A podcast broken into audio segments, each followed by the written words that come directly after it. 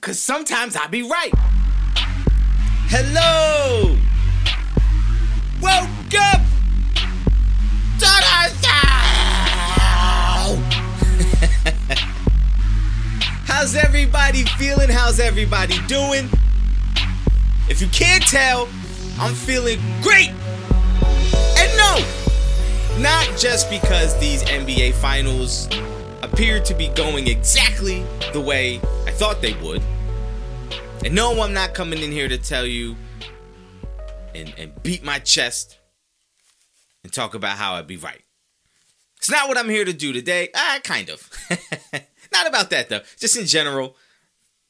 Cause y'all know if this is your first time joining us, welcome. This is Sometimes I Be Right. I am your host, John Ferris, reporting live from Trash Can Studios. As always, joined by my co host, Wally. Say what up, Wally! So, if you can't tell, the vibe, the energy, everything is up today. I would like to start with a little, uh, a little house cleaning. So, I, I pride myself and and this show being based on being honest, being open. Again, we are a family. If you are listening to this, if you're if if you're a return listener, you are part of the S.I.B.R. family. If you are first time here, we're gonna treat you like family. You're part of the family. If you if you joined us today, you're part of the family. So as a part of that, I must say I will acknowledge, like some of you may have. I mean, I haven't heard anything from anyone, but just in my brain, here's how I feel. The last couple shows have been lacking. Look, the truth is, is it's a slow time in the sports uh, year. Uh, again, I do a show once a week. The idea of talking about baseball, if I bring up something on Thursday that happened Wednesday, by the time you hear it, already two more games. If there's so much happens, right? To try to follow it. Um, hockey. I'm not really into hockey. I'm going to be honest, brutally honest. So it's pretty much basketball, football of all varieties. And it's kind of nothing happening in football. So it's all been on basketball, and there's only the conference finals are just two games spread out by a couple days. Like, it's not much going on. So the last couple shows have been lacking in terms of uh, content. And I apologize. I need to do a better job of giving you guys something more than what I've been given. Now, I was sick. Uh, last week we did do the finals preview. Um, that's pretty much all we did. So the episodes have been short. I don't know if that's a problem for you guys or not, but I just feel like my energy wasn't where it needed to be. Uh, my attention to detail wasn't where it needed to be. I was a little distracted. We back now, okay? Today we are back and we are ready to go full clip. So let's go right into it. Let's get started with the finals. Now, first off, about the finals, let me just say I hate the format of the schedule. I hate it. I hate that they had the game on Thursday and then two games off, and then again on Sunday, and then two games off, and then they're having the game tonight. As I'm recording this on Wednesday, game three is happening tonight, and then they have a day off, and then they have a game on Friday, and then two days off. It's like, bro, it's I hate it. I hate it. And I'll tell you why I hate it. The two days in between games, in my opinion, kills all of the excitement and buzz and momentum of the finals. After game one, they were riding high, right? Denver was riding high. Miami was, oh man, are they overmatched? Is this, is this series over already? Everyone's talking about how great Denver is and blah, blah, blah, blah, blah. For the first day after, that was great. The next night should have been game two. You got all the excitement of the series. You probably got a big number in terms of ratings. Like, follow that up quickly and get them another game. Having that second day off in between, in my opinion, by the time you got to that day, all right, we already spent yesterday reviewing the game, talking about it, breaking it down from every angle. Now, the next day, what are we going to do? Break it down again? Like, all right, so for example, Sunday night was game two. Miami wins. Monday, everyone talks about the game. What happened last night? What does this mean? What is that? Da da da da da. You break it down. That's Monday. Now, Tuesday, you should have a game. Because then you would spend the day on Tuesday rehashing a little bit what you talked about on Monday and how you broke it down, and now talking about what's going to happen tonight. Then Wednesday, you come in and you talk about the game on Tuesday. And then Thursday night, there's another game. Instead, what you have is Monday, you came in, you broke down the, the game And then Tuesday, you came in and was like, all right, we got to kind of break it down again. What do you think is going to happen in game three? Okay. And then now Wednesday comes and it's like, well, now the game's tonight. So now you're talking about tonight, but it's like three days later. After game one, I was excited to see game two. After game two, I was excited to see game three, but now it's kind of like, nah, you know, I'm not as excited for the game tonight because you've made me wait and all of that excitement and anticipation I had after the last game is kind of gone. I'm willing to bet. I'm willing to bet that the ratings for game 4 are going to be up and maybe even be the highest rated of the series because you only have a day in between. Am I the only one that feels like that? Am I the only one that feels like the momentum is kind of crushed? I will say the extra day off for the player from the player perspective. Now I understand why you do it because you want everyone to get enough rest. You want the games to fall on a certain night in, in terms of TV wise. Like I get it. If you just do it every other night, you might end up having a, a finals game on a Saturday night, and is anyone going to watch it or a Friday night or whatever? Like you know those those bad times, and you kind of want to have them in a good spot to maximize your viewers. But let's be honest, who's watching the NBA finals unless you like basketball? The finals are going to be watched by the people who want to watch the finals and who like it. I don't care who you are. I don't care who, I don't care when they play the games. If you are a fan of the NBA, you're going to watch the finals no matter when they air it. If they air it on a Tuesday afternoon, you're going to find a way to watch it because you're a fan. I'm sorry, I don't watch hockey. I don't. I don't. Full transparent, I don't watch hockey. The Stanley Cup finals are happening right now. I have no idea who's in it. I have no idea what game they're on. I have no idea when they come on. I don't know. I'm not a fan. It doesn't matter when they put it on. It's not going to make me go watch it because it's a Sunday night. Man, the Stanley Cup finals are on. I'm going to go watch it. Like, no, that's not what happens. The best thing you could do is when you have some momentum, some excitement, following it up quickly with something else not letting it kind of linger for a little too long. The extra day off, again, from the player's perspective, the extra day off, I feel like favors Miami. Miami is, I don't know exact. I, I bet you it's not the case based on actual age or average age of the team, but Miami to me seems older, more mature, a little more been there, done that, a little more secure in who they are and in their system and in their culture. That when they lost game one, having to spend the next two days hearing about how they lost game one and hearing about how good Denver is and hearing about how they're overmatched, I don't think that that affected them at all, good or bad. I don't think they stewed over it at all.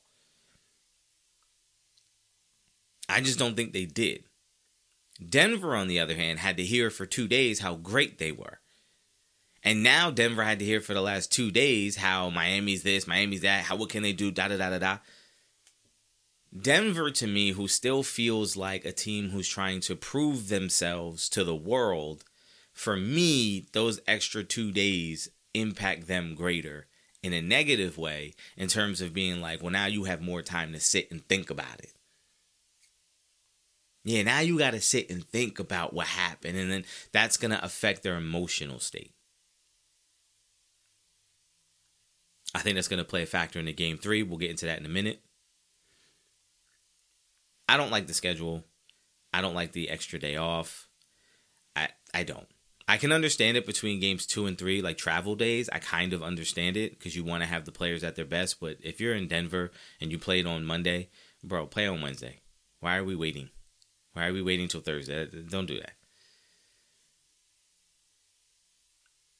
Another thing I have to say uh, is I came in here last week, probably the last two weeks, two episodes, and I proclaimed that Jimmy Butler was a top five player. I said, I don't care what you say. I don't care what you think. Jimmy Butler's top five. I don't care if he comes out and has a bad series. He's top five. Da da da. I did all that, right? Yeah, I did. That was me. And I know a lot of you were probably listening thinking, what an idiot. Jimmy Butler's not a top five player. I'll be honest. I love Jimmy Butler. I do. I love Jimmy Butler. I love everything Jimmy Butler is about on the court. I think the way he plays, I think his attitude, I think his his chippiness, I think just everything about Jimmy Butler as a basketball player, that I love that. I love that. And because of that love, I got a little overexcited in my praise of Jimmy Butler and kind of elevated him higher than he deserves to be. Now, I will say this Jimmy Butler is not a top five NBA player. And there's only one reason why. And it hit me this past week when I was really thinking about it. And the problem is is that Jimmy Butler is inconsistent. And if you're inconsistent, because I, I I've come in here for weeks and months and talked about how Anthony Davis is not a great player because you don't know what you're gonna get. He's inconsistent. He doesn't show up night in night out, and that's what it takes to be great. And I won't call him great. And then I turned around and I did the exact same thing I was yelling at you guys for doing with AD, and I did it for Jimmy Butler. So let me be the first one to slap myself on the wrist and just say I apologize. Jimmy Butler is too inconsistent to be a top five player. He's probably sitting at six or seven. He's not far from it because he has all of the skills to be a top five player. The problem is just from night to night, there are some nights where he just seems like he's not really into it. And for that reason, I can't give him top five status. So I would like to walk that back. I think Jimmy Butler is a top five level player. I just think he's too inconsistent to actually solidify himself as a top five. I'll put him at number six.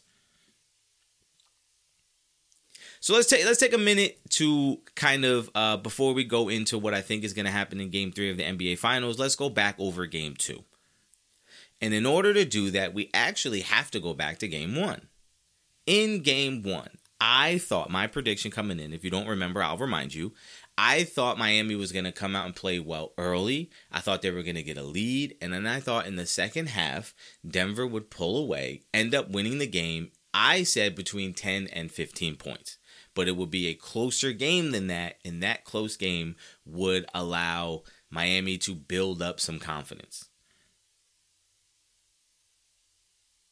So, for that reason, for that reason, um, I thought I thought that they would build some confidence and they would get themselves going a bit and go into game two, they would come out and win game two. Well, game one ended in an 11 point victory for Denver, but it kind of was the other way, where Denver had a really big lead and then Miami cut it down a little bit late to make it look closer than the game actually was. So the end result was what I thought it would be. I just didn't think the way they got there would be that way. And because of that, I think Miami did have a bunch of confidence because if you watched the game and you were being objective, what you saw was Miami get a million open shots and they missed them all. They missed them all. They got a million open looks and they missed all of them. So if you're watching that and you're like, oh, okay, Denver played well. They did but they didn't destroy him. They didn't put the nail in the coffin. They didn't separate themselves. It was still within reach, and Miami couldn't make a bucket. What happens if they hit some of those? Well, the game's different. Now it's a close game and it's anyone's game and it comes down to a play here or there. That's what happened in game two. Game two was Miami was hitting shots that they had missed the night before the game was a bit closer. Denver now had to respond to being in a dogfight. The one thing I love about this Miami team is that they will fight you. From start to finish, they're going to fight you. They're going to make it difficult. When I used to play rec basketball, that's right, I played rec. when I played rec basketball, my thought was always just make it difficult. I'm not a good defender. But if I can make you have to work just a little bit harder to get your shot, I feel like I'm doing my job. Just make it a little difficult for you. Be a little physical. Just don't give them anything easy. They're gonna certain guys are gonna get their points. Joker's gonna get his points. You can't stop him. It's not possible. Make his life a little more difficult. Right? That's what they did. They just make they just make it difficult for you. Like, yeah, you'll get you'll get your shots, you'll get points, you could beat them. They're not unbeatable, but when you play them, you know that you're playing them. It's also always been my belief that one man does not beat a team. One guy getting 45 points, 50 points is not going to beat any team in the NBA. You've never seen a 45 42 NBA game. It's not happening. So you need more. So I thought the game plan or the way that Miami should look at Denver is Joker is the centerpiece. Joker, they get the ball to Joker and then they work around him. And he is the architect for everything. What happens if when he gets the ball, his option is score or pass it back out to someone who's not open? What do you do then? When you don't have free flowing guys, what do you do then? See, when, when Miami plays their zone and they have Gabe Vincent in the middle on Joker, to me that is genius. Because now you have all the other guys are being locked up and it's a one on one with Joker and Vincent. And what is Joker gonna do? Like your your brain tells you, I got this little guy on me, I'm I'm gonna put it up. But Miami's saying, yeah, that's exactly what we want you to do. Put it up. Because even if you shoot six out of 10, that's four times you miss. That's four trips down the court. You didn't get no points. And that's that's six points. That's 12. That's six buckets. That's 12 because you're hitting twos. You're not getting threes. You're not kicking it out to a wide open guy for a three. Well, now we just have to match twos. We like our team's ability to match your twos. Now you have guys like Porter Jr. and these role players who now who are used to being in rhythm and getting shots and getting a certain amount of touches and touching the ball. If they're not touching the ball anymore, it throws their whole rhythm off. And that's what you saw. You saw uh, Caldwell Pope. He didn't look the same in game two, did he? Michael Porter Jr., he didn't look the same in game two, did he? Aaron Gordon didn't look the same, did he? Why? You take guys out of their rhythm and you force them to play different. They start to rush a little bit. When they do touch the ball, they might put up some shots they wouldn't normally put up because they don't know if they're going to touch the ball again they start feeling that pressure of yo this is a little different. Uh you're out of your comfort zone. Joker scoring 41 is proof that one man doesn't beat a team. I know they won't come out and say it but the game plan has to be let joker go one-on-one and have to go against the natural order of basketball which is seven footer on a little guy get to the hole get it easy too what they want to do is get it in the Joker, you double, they kick it out to the open man, they get an easy shot. That's what they want to do. If you focus on eliminating that, now you force everyone else to kind of do it on their own, and that's not the players they have. No one on that team except for Jamal Murray and maybe Joker can get their own shot. Everyone else is reliant on the movement and the pass being there and them catch and shoot. When you get them out of that rhythm, ooh, it's not the same. Now, none of this is to say that I think Denver is overrated. I think Denver is bad. I don't. They're going to adjust. Game three will be different. But I think that's what we saw in game two. We saw Miami force Denver to be uncomfortable, and they didn't respond well to that discomfort. So, what do I think is going to happen in game three? In game three, I feel Denver is going to come out and try to prove like, cause that's what they've been doing. They've been proving things, proving people wrong. Da da da da da. The coach has been talking since game one. Oh, the talk is all about the Lakers and what they do. Nobody's talking about us. They've been talking about it. They got a chip on their shoulder. That's what they do. They're gonna come out in game three and try to prove that game two was a fluke. And I think because of that, they're gonna be going a little too fast. They're gonna be trying a little too hard.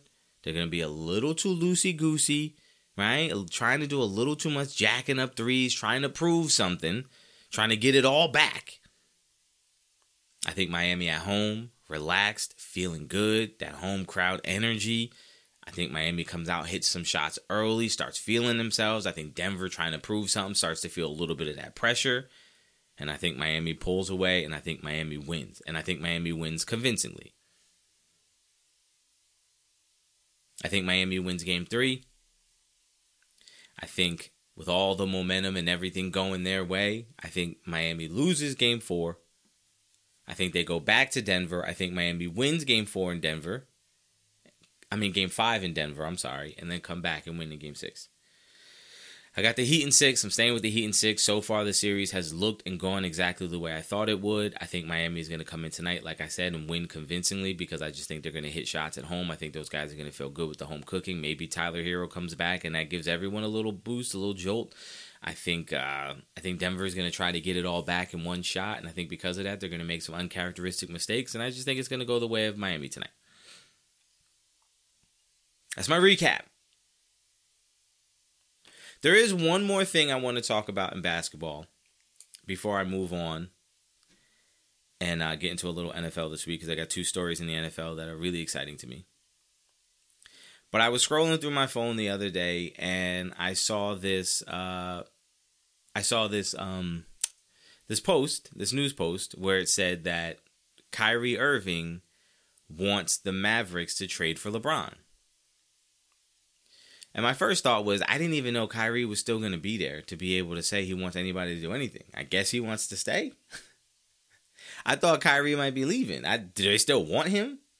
Hey, Kyrie, can anyone check if the Mavericks even want Kyrie back? So that was my first thought. My second thought was, of course he does. Of course.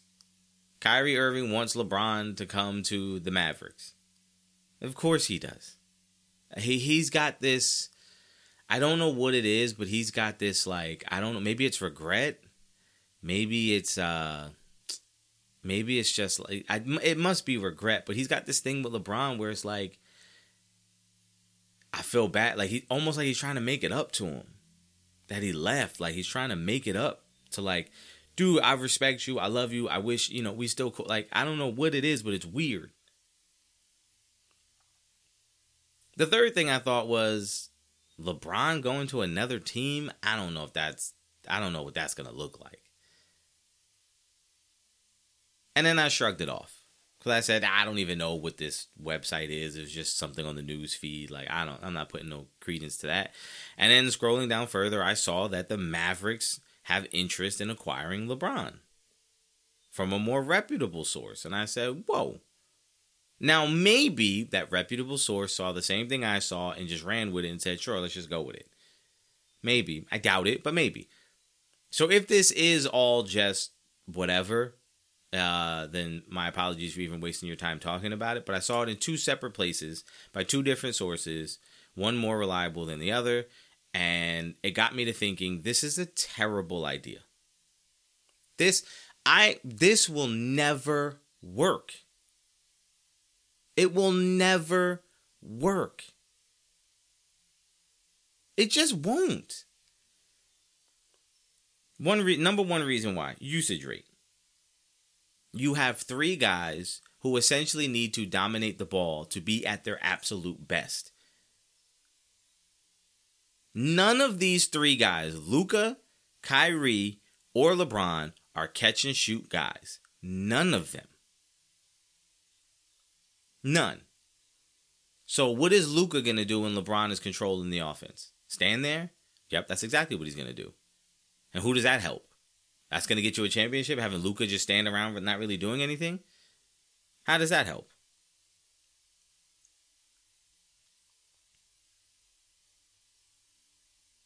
What are you gonna do? with Kyrie just stand him around? What are you gonna what is LeBron and Luka gonna do when Kyrie's just dribbling doing his thing? What's LeBron and Kyrie to do when Luka's doing his thing? It's to be a take. It's a terrible idea. Terrible idea.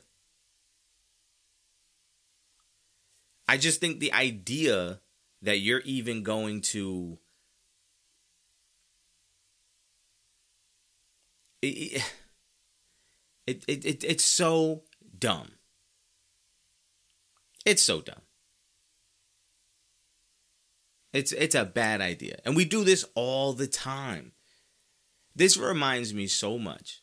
And it just happened of when Russell Westbrook got traded to the Lakers and it's like that no that's not going to work. It's a bad idea. We know it. I know it. You know it. What listen, somebody let me know. Reach out to me on social media. Let me know if you think there's even a chance that that could work. I know would. I know. I know the sports reporters would love it. It would be fascinating. It would be high drama. It would be oh my god. But it ain't gonna work basketball wise, and that team might not even make the playoffs. I that team can't make the playoffs. like it's not gonna work. Let's move over into the NFL. So I'm just gonna touch on something real quick. I said months ago when the Aaron Rodgers to the Jets thing was happening, I was on record multiple times ranting and raving about Aaron Rodgers. It's not going to work in New York, and New York's going to be terrible. That this foregone conclusion that they're just going to make the playoffs and have a Super Bowl run just because Aaron Rodgers is so good, that ain't going to work. Aaron Rodgers is not that guy. And pay attention you're starting to slowly see things and hear things about Aaron Rodgers being Aaron Rodgers. I will say it again. You spent 16 years with a team, a team that we will say for the past 16 years has been far better than the Jets. Green Bay, the last 16 years, has been better than the Jets were last year. And yet he only made it to one Super Bowl. That's it. 16 years and you think he's going to come to your team, and for whatever reason, your team is just so much better than Green Bay ever was, that he's going to just make a Super Bowl run? I don't see it. But pay attention. Aaron Rodgers is starting to do some Aaron Rodgers thing. And when you have young players who have been the man, they're like since they were in high school, then they were the man in college, and then last year they were the man in New York, and now all of a sudden all the talk is about Aaron Rodgers, hey man, them young guys got some egos. Them young guys, you know, every we we say it all. I'm a parent. We say it all the time. These young kids don't got no respect. Like the rules are different. These young boys will go at Aaron Rodgers. They ain't gonna look at Aaron Rodgers like, oh, it's Aaron Rodgers, you know, big respect. Nah, give me mines. so just pay attention to that. I'm not saying it's falling apart, but man, the signs of trouble are there, and you can ignore them if you want to. I won't. I see it. In other football news, I don't know if you guys have been paying attention, but reports uh, out of Arizona are that Clayton Tune is really turning some heads in Arizona. Now, if you if you remember, I loved Clayton Tune in this in this year's draft. Loved him. I really was hoping the Cowboys could pick him up in the third or fourth round, get him on the roster. I thought he could uh, replace Dak Prescott within a year or two. And that I thought that's your quarterback. There he is. Like he's I thought behind CJ Stroud, Bryce Young, I thought Clayton Tune was the third best quarterback in the draft. And I'm be honest. I don't think there's a lot of separation between Bryce Young and Clayton Tune. I just, just putting it out there.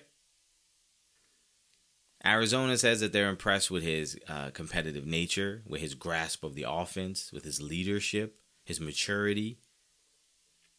He slipped in the draft, and when they asked him, he said, "Look, like I, you know, I knew, I thought I was going to get drafted, so it didn't really matter that it went late. I just was ready for an opportunity to go somewhere and help out." He's got a great attitude. After the draft, I said, look, within, you know, Kyler Murray's on the hot seat. Within a year or two, I'm I'm guessing that they're gonna move off Kyler Murray and put in Clayton Tune. That's what I thought after the draft. Now Kyler Murray's coming off of the ACL injury, so he's probably he's not starting the year. So there are rumblings that Clayton Tune could start by the end of the year. Here's what I'm willing to bet. I'm willing to bet the excitement around Clayton Tune is not so much about his ability, but a lot more of it is probably about his attitude and the way that guys are responding around him. Because let's face it, Clayton, who's Clayton Tune? Did you know him coming out of high school? No, not really. Wasn't that highly recruited. Did you think anything about him when he was down in Houston? No, not really. Was there any hype or buzz around him coming into the draft? No, not really. Did he get drafted high? No. So he's just like a guy who can play football, who's really good at quarterback. In my opinion, is way better than people have ever given credit for.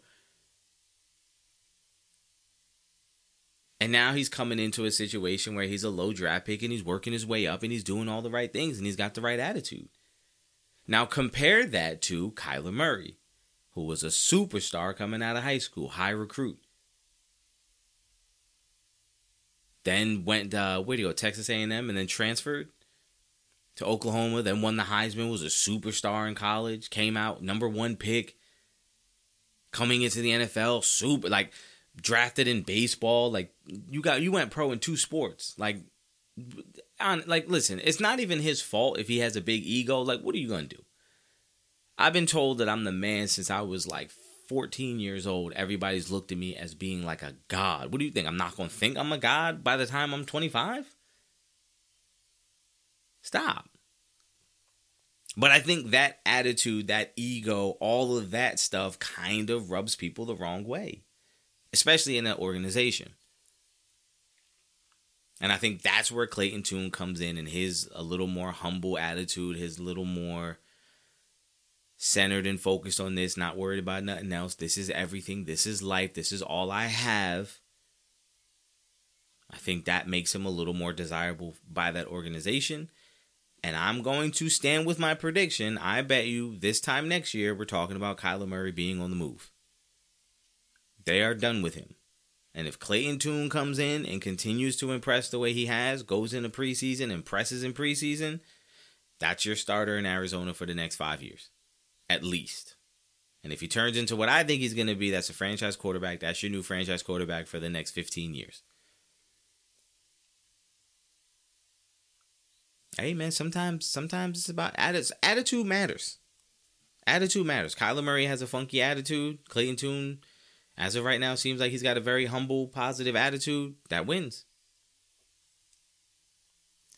Now, the other story I want to talk about, if I can flex my muscle a little bit, because let me tell you, I am so deeply invested in this for good or bad. I listen, I, I'm not going to force myself to be right.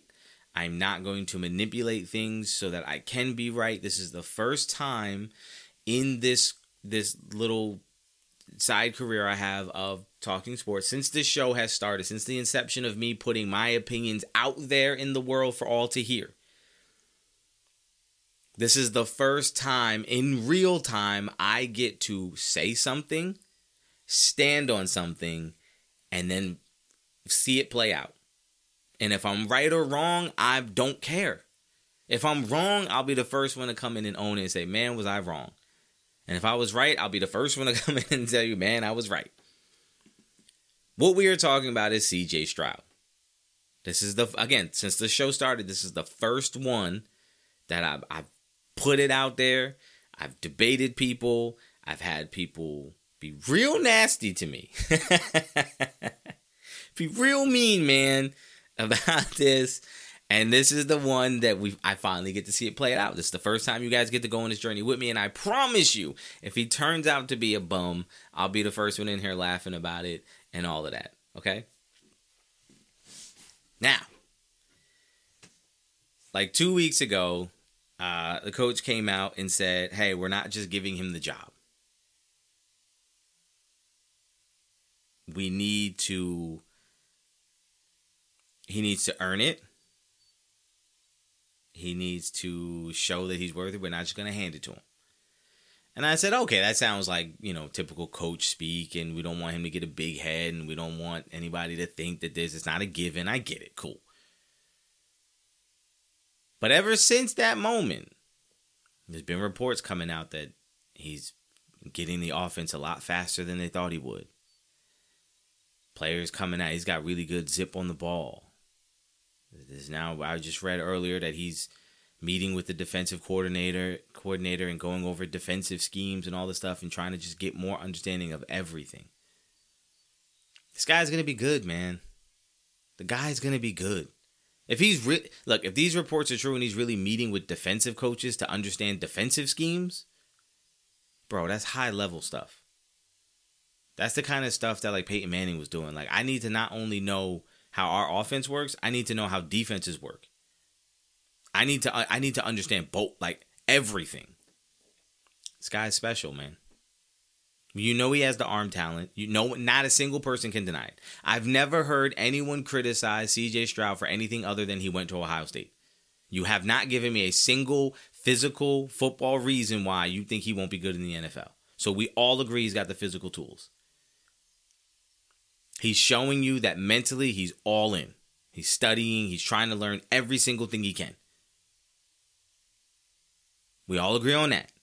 So now it just comes down to can he put two and two together? Kid's gonna be good, man. Kid's gonna be good. And I can't wait to see it, and I know exactly who I'm gonna reach out to first. Cannot wait. So let's move on. Uh, before we get out of here today, I want to talk about something because, uh, in my opinion, this is very important and this is very kind of interesting when I started thinking about it and started being honest with myself about being a fan. So about a week ago, um, David Benavidez, his uh, his um, manager, came out and started putting out stuff in the public uh, about how he sent an email offer, an official offer to Canelo's team to set up a fight between David Benavidez and Canelo Alvarez for undisputed at super middleweight. He said that the figure was close to $50 million. It was a legit offer. Eddie Reynoso, uh, Canelo's trainer, came out and said that's not true. Nobody sent an offer. He then started putting out the real information.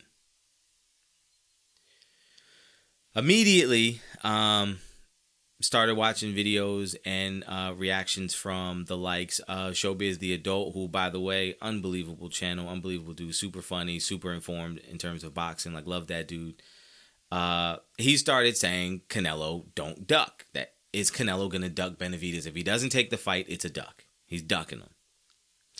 As a fan, my immediate reaction was to back Canelo up. Like, nah, bro, that ain't ducking. Like, he don't have to fight him. He want to fight Bivol. He want to get that get back. And then I had to take a step back and be like, ah, you know what? What does it mean to say that someone's ducking? It just means that someone's avoiding a fight for whatever reason. Not saying that they're scared of the person physically, but maybe they're trying to set up something bigger and that fight's going to be tougher. And if they were to lose that fight it messes up this thing over here. So they're kind of going to avoid that over there to take this opportunity over here because they like that one more. Maybe that one's easier. Maybe that one fits the brand more. Whatever reason ducking is just avoiding a fight. That is it as a fan of Canelo Alvarez, I was very defensive about the idea of if he doesn't fight David Benavidez, is he ducking? And what does that mean for him?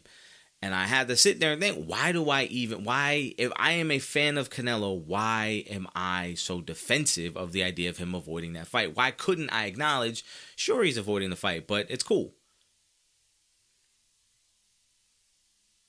I started thinking, the truth is, and it hit me, the truth is, as fans, especially in boxing, we are so afraid of our of our favorite fighters taking on these big fights because we know if they lose, their entire career is going to be trashed and tarnished. Their entire reputation is trashed and tarnished, and they will no longer be looked at in the way that we look at them as being a great fighter. Let me break it down in case that doesn't make sense. Floyd Mayweather was 49 and 0. Now, let's back it up. Floyd Mayweather was 47 and 0 when he fought Manny Pacquiao. Anyone who wasn't a Floyd Mayweather fan would tell you Floyd ain't no good. He don't he don't fight nobody. My bad. I just punched the mic. Floyd don't fight nobody. He don't do this. Da da da. He's overrated. Blah blah blah blah blah. If Floyd had lost to Manny Pacquiao, every single hater of Floyd Mayweather would have destroyed him and made his entire 47 and 0 run, his entire boxing career would have meant nothing, and they would have spent the rest of their lives trashing this guy. Oh, the best guy you fought, you couldn't even beat. That you beat nobody. Da, and they would just trash him. And nothing he did before that point would matter at all. Nobody would care that he went 47 and 0. Nobody would care how many weight classes he won a belt in. Nobody would care how many championship fighters he beat. Nobody would care. They would all they would say, "Nah, he ain't no good. He's trash." Blah blah, and they would write him off. And as a fan, we're protective of our guys. We don't want our guy to lose. If he if he loses, then he's no good. That's how we feel. Why? Because boxing has a major problem. Because of Floyd Mayweather being undefeated, and every time he fought being, is this going to be the time he loses? And that's the way they sold it to us. Because of that, casual fans look at boxing and say, well, who is he? Either you have a lot of knockouts and I'll watch, or you're undefeated and I'll watch. But if you're 27 and 4 with 14 knockouts, not really interested in watching you. That's the way the, the general public looks. As boxing fans, because it is so like territorial and protective, these guys haven't fought each other for so long for so many different reasons. If your favorite fighter says, "Oh, I'm not fighting him. Like I'm the A side. He wants me to be the B side. I'm not taking less." Da da da. We now just side with those guys. Like, yeah, we ain't taking. We the A side, bro. And then you get into all that instead of just saying, "Well, what do you want as a fan? Ultimately, ultimately as a fan, what you want is the best fights." But I don't want to have to defend my guy because he lost to so and so, because now you're going to look at my guy as if he's nothing, worthless, when that's not the case. So, in the case of Canelo versus Benavidez, I said it after his last fight against John Ryder. I don't think he beats Benavidez. I don't. Canelo looked old. Canelo looked a little bit slower. Canelo in the last couple fights looked like his defense isn't what it used to be. Like he don't really have the same fluidity. He's taking much more punches than he used to. He's too, he's way more methodical. It's way more just walk you down, throw a heavy shot, and then wait for something else. It's it's it's not what it used to be with Canelo. He looks like a lot of that ring time is catching up. And he's not the same guy. I don't think he beats a young Benavidez who's taller, who's naturally bigger and who has longer arms and throws way more punches. I don't think he beats that guy. I don't think so. I don't think he beats Bivol in a rematch. So as a fan,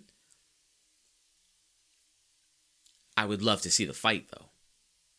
Because as a fan of Canelo, if Canelo were to beat Benavidez, whew, Talk about legacy. Talk about what you're going to say now. This is a guy in his prime, a young guy, scary guy, in his prime. Canelo, not in his prime anymore, who we all acknowledge looks like he's, you know, almost done, is going to fight that guy and win? Legendary. But on the flip side, if he goes and fights that guy and loses, now everyone trashes Canelo. Now, when you say I'm a Canelo fan, people look like, oh, that bum and then you just feel bad, like he ain't a bum.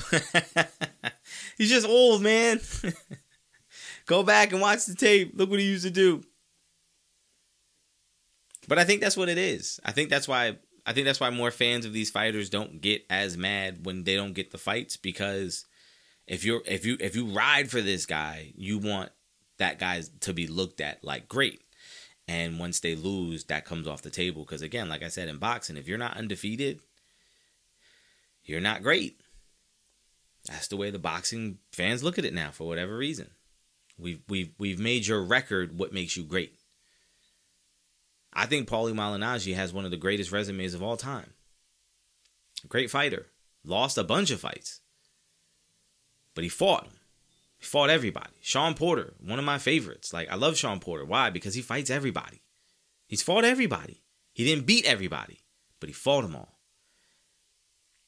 These are fighters. Canelo was one of those guys that I always looked at and loved and appreciated because I felt like he was willing to fight everybody. Now, as he's getting older recently, it seems like he's being a little more selective, but still. I'm not mad at the selectiveness of it. Like, be selective if you have to. I get it. But at the same time, as a fan, I want the fight. I just hate the idea of the negative backlash if Canelo were to lose. Canelo going into the fight should not be the favorite. He shouldn't. And if he loses, that's probably what should happen. But if he wins, legend. So I guess it comes down to do I think he's going to take the fight? No. Uh, no, I don't. I don't think he's going to. I don't think he's going to. I think he is going to try to get that Bivol fight again because that's that's a fight with a championship fighter at 175 that if he can get that fight in place of Benavidez, that one at least you can't be too mad at that because it is a big challenge. If he goes and fights someone like a John Ryder again, like that level of fighter, instead of Benavidez, that looks bad. That's obvious duck. I think Canelo does duck him. I think Canelo does get away with not fighting Benavidez. I would love to see it. Um, but at the same time, as fans, I think I think at the end of the day, as fans, what we need to do is remember what we love is boxing and we love fighters fighting, and those big fights are what we need to see. And win or lose, guys deserve respect. And guys deserve to say, look, even if Canelo lost to Benavidez, the fact that he's willing to fight him needs to be respected and appreciated so that more of these big mega fights can happen. Ryan Garcia lost to Tank Davis, but Ryan Garcia deserves credit for calling out Tank, for fighting for that fight, to trying to get it, to agreeing to all the terms, and then getting into the ring and fighting him. Yes, he lost, but he still deserves to be respected as someone who was, who was willing to do it and challenging himself and taking on that fight. Whoever wins out of Crawford and Spence, whoever loses deserves respect for taking that fight, for fighting that fight, and being in there. And I think as fans, we need to start getting back to we want to see the. Could you imagine if the Chiefs never play the Bengals? And you're just like, yo, these two good teams, we want to see them play, like, but they're not going to play each other. It would be dumb. We need to start getting boxing back to being like other competitive sports, whereas we want to see the best fight the best. We want to see the best play the best. We wanted to see LeBron versus Kobe in the finals. We never got it, but man, we wanted it. Imagine if you never get these big fights. It's like it's like not seeing the best play the best. We need to get back to that. We need to stop worrying about win loss record and we need to get to a point where it's all about the fights and I'm for it. That's my time, y'all. Look, I appreciate y'all coming through again and joining me for another week of Sometimes I Be Right. Listen, NBA Finals. I got the Heat winning game three. We will not speak until I think after game. Man, we might be on game five by the time next time we speak. But I think Miami's gonna win game three at home. I think they're gonna lose game four. Um, if we don't get there, I think they win game five in Denver. Did you catch all that? Those are my predictions for the week. Listen, uh, enjoy the finals. If you're watching Stanley Cup, enjoy it. Let me know how it is. I don't know. Follow me on social media at S.I.B.R underscore pod. That's S I B R underscore P O D on all social media platforms. Check me out on YouTube. We're up there posting new content. Uh, follow me on there. That's Sibr Network. That's S I B R Network on there like, subscribe, do all that good stuff. Wherever you're listening to your podcast, if you could give me a rating, if you could leave a comment so it boosts it up, gets it to more people, we could grow this S.I.B.R family to once again make it the greatest sports family in the world. Take care. I'll see you next week.